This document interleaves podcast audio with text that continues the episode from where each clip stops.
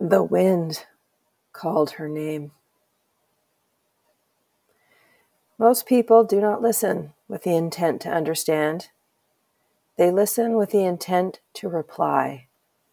Stephen R. Covey. Coming from the west, still blowing cold, I opened the door to take in the night sky and was blasted with it. Then I heard her name Bets. Is this the wind that calls sailors to sea? My sailor friend Bets, an adventurer, gardener, and leader, I wondered what it was about.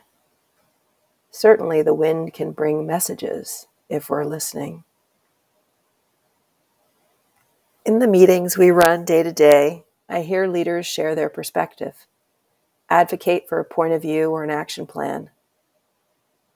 I do not hear listening. They respond to what the others are saying with rationale, explanation, but no curiosity. It is not the I that wins the day, it's the we. The collaboration in problem solving, of finding new ways forward we hadn't yet considered or thought of. There is an art to collaboration to holding an effective meeting. Besides the table stake of a good agenda and facilitation, it's active listening. To stop the thoughts in your head in response to whatever the person is saying and focus intently on what they are actually saying.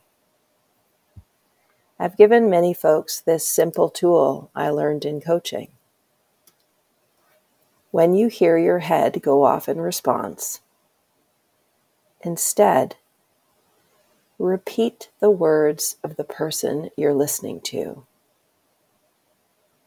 This allows you to stay present in the moment of the conversation and ask a question before offering a solution. Maybe there's more to be understood before we dive into action Maybe there's more alignment to be gained. Maybe there's more. What is the wind calling to you?